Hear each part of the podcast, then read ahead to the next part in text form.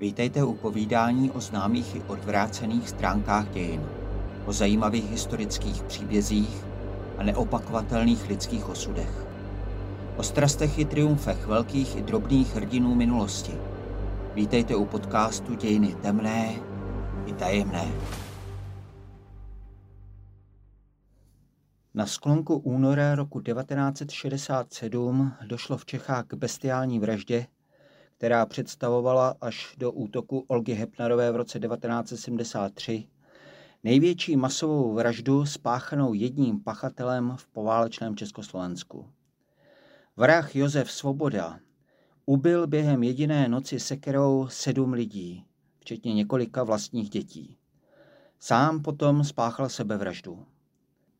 Otřesný zločin však později překryly události roku 1968 a na rozdíl od činu Olgy Hepnerové byl téměř zapomenut.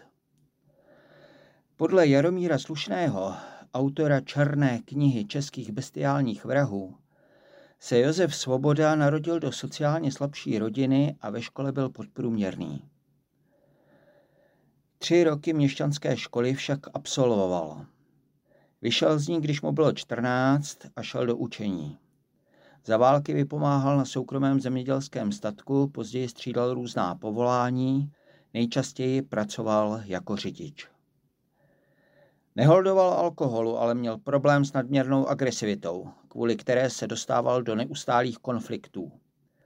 Svoboda také trpěl stihomamem, kvůli kterému neustále podezříval okolí ze zaujatosti vůči své osobě. O jeho výbušném chování se vědělo a lidé si od něho drželi odstup.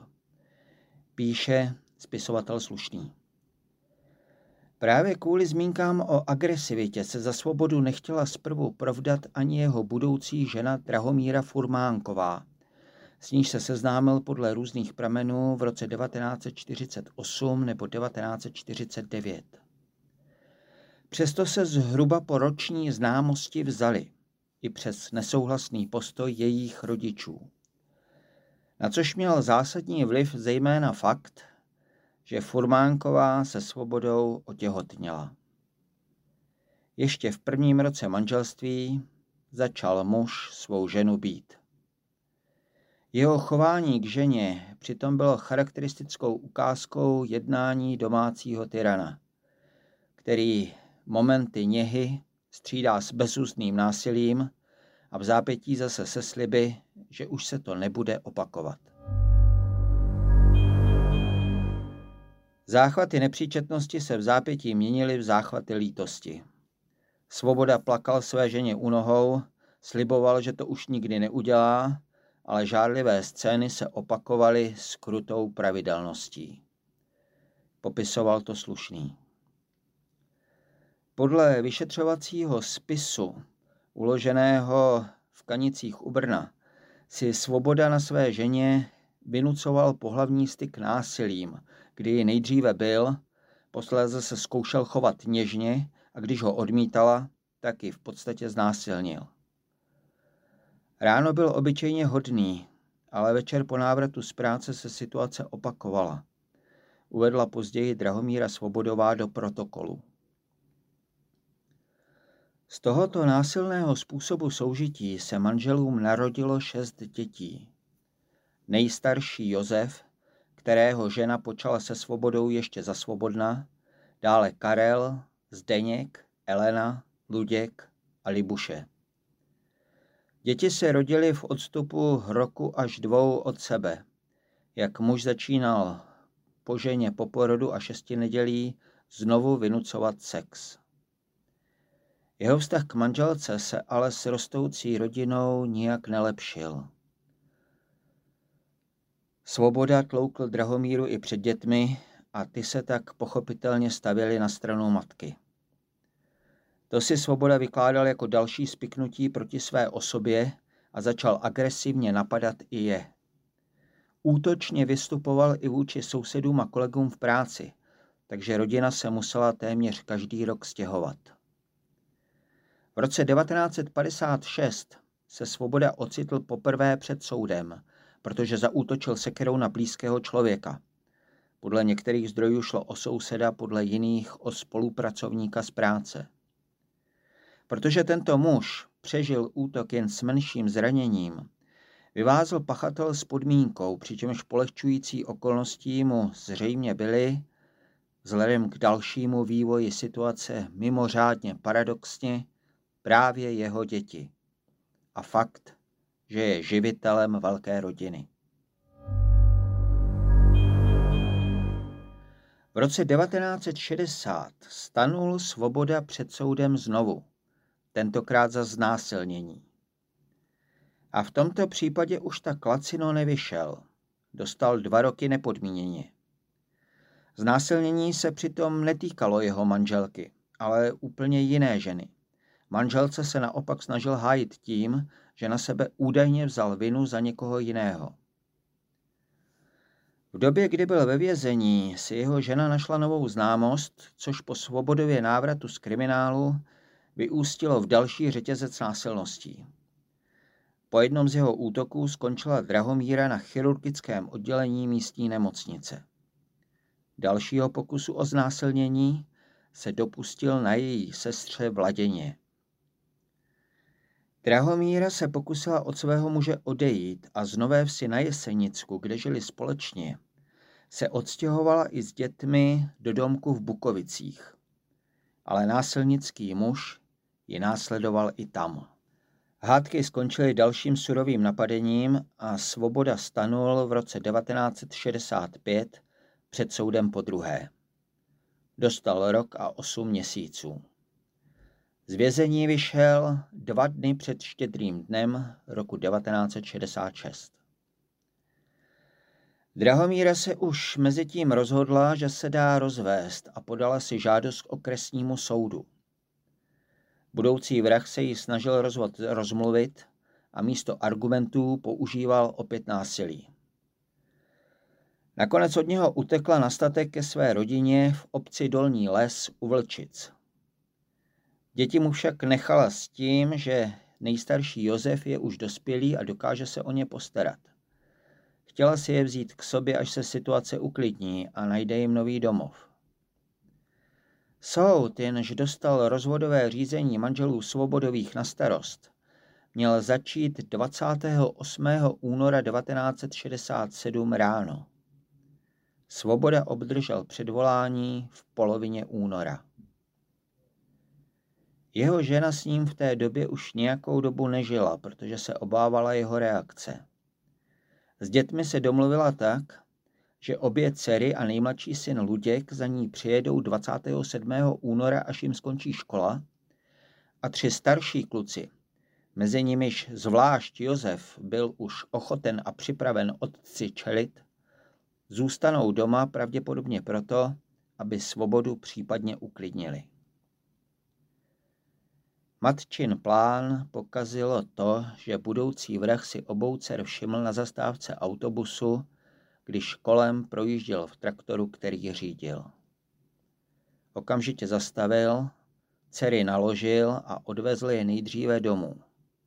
K matce je zavezl až na naléhání starší dcery Eleny, která argumentovala tím, že má u babičky s dědou svoje věci. Byl večer a on tam přijel s nimi. Jeho tchán ho odmítl vpustit do domu.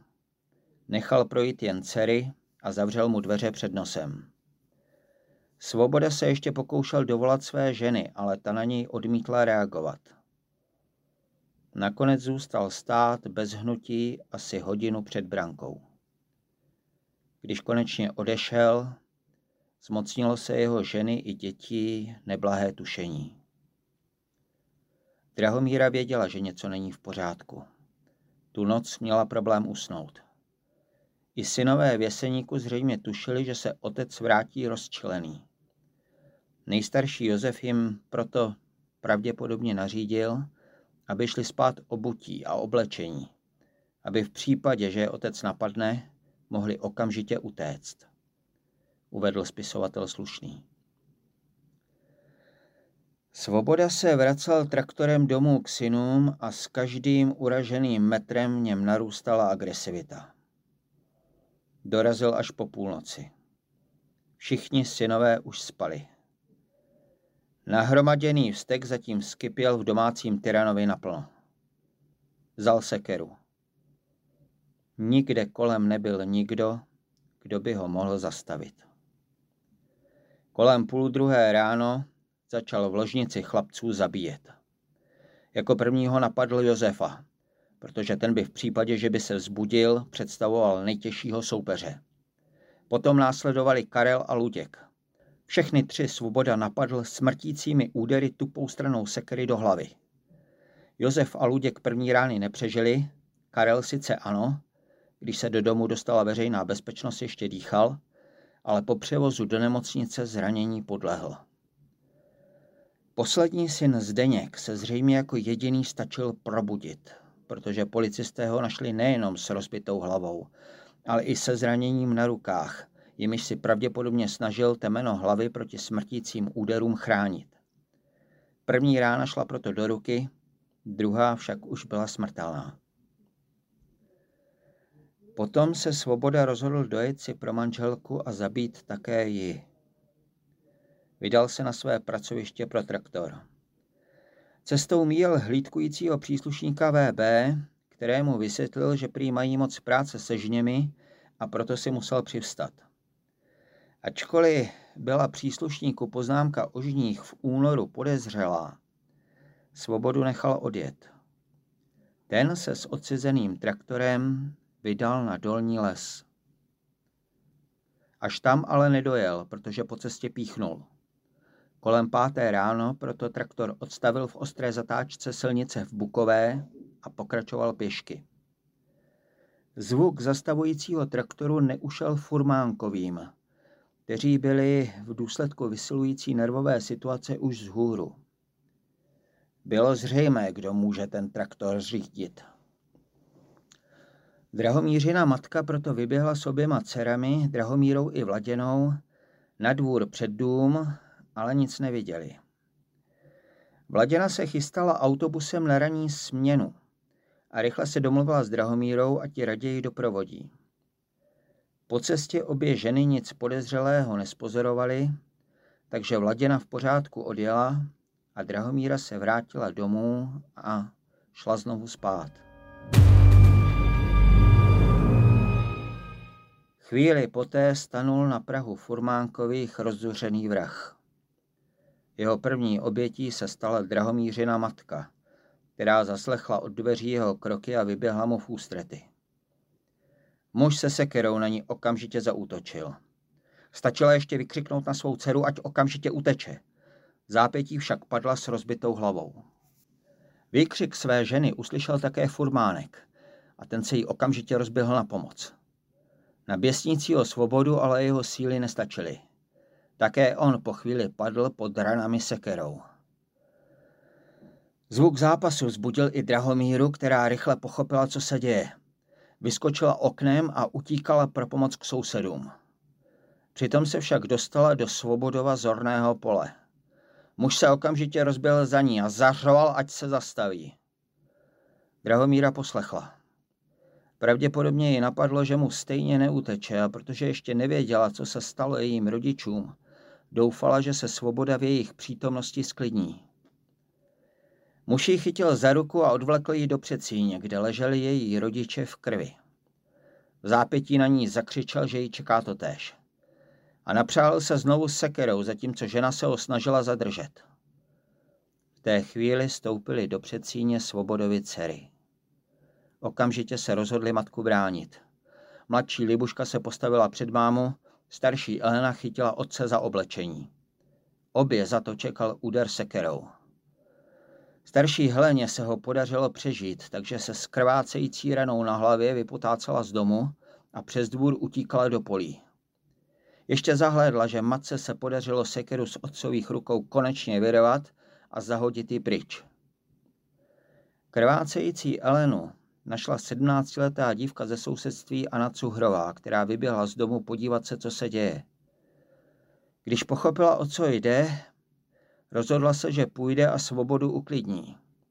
Zřejmě si říkala, že jako vůči nezúčastněné osobě se k ní muž bude chovat méně agresivně. Bylo to, bohužel, tragické rozhodnutí. Zatímco Drahomíra se svobody právě zbavila a utíkala na půdu, aby se přes střechu dostala do bezpečí, Anna Cuhrová mu vstoupila přímo do rány. Muž se už zase dostal ke své sekeře a když ho Anna oslovila, okamžitě ji udeřil. Vypotácela se z domu podobně jako předtím Elena, ale na rozdíl od ní se okamžitě zhroutila na dvůr. Svoboda se zatím střídavě dobýval na střechu za Drahomírou, kde se však pod ním propadaly tašky, střídavě znovu ohrožoval Anu na dvoře. U domu se objevil vyburcovaný soused, který si vyměnil s vrahem několik nadávek a rozjel se na motorce pro policii. Svoboda zjistil, že na střechu za manželkou sám nevyleze a rozhodl se skoncovat se životem. Nejdříve se zřejmě zkusil oběsit ve stodole, protože policisté tam později zdokumentovali přetržený provaz na trámu. Poté vlezl do nedalekého rybníka a zkusil se v něm utlout sekerou. Ale přestože se praštil do hlavy asi osmkrát, žádná z ran neměla takovou sílu, aby ho vážněji zranila nebo zbavila vědomí. Nakonec sekeru odhodil do potoka, kde byla později nalezena ještě z krví na ostří a došel k nedalekým lomům.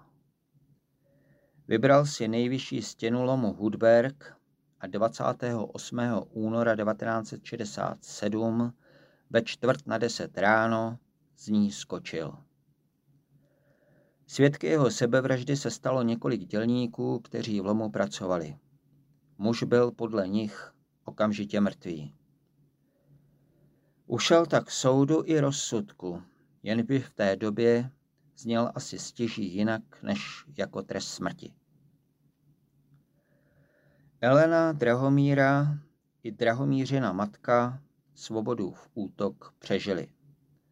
Drahomířin otec zemřel 2. května, o dva dny později bohužel podlehli zraněním i Anna Cuhrová a mladší Svobodova dcera Libuška. Počet vrahových obětí tak dosáhl čísla sedm. Takové řádění nemělo v té době obdobu. Až o šest a půl roku později je překonala Olga Hepnerová, která 10. července 1973 zabila úmyslným nejetím nákladním autem na tramvajovou zastávku v Praze 8 lidí.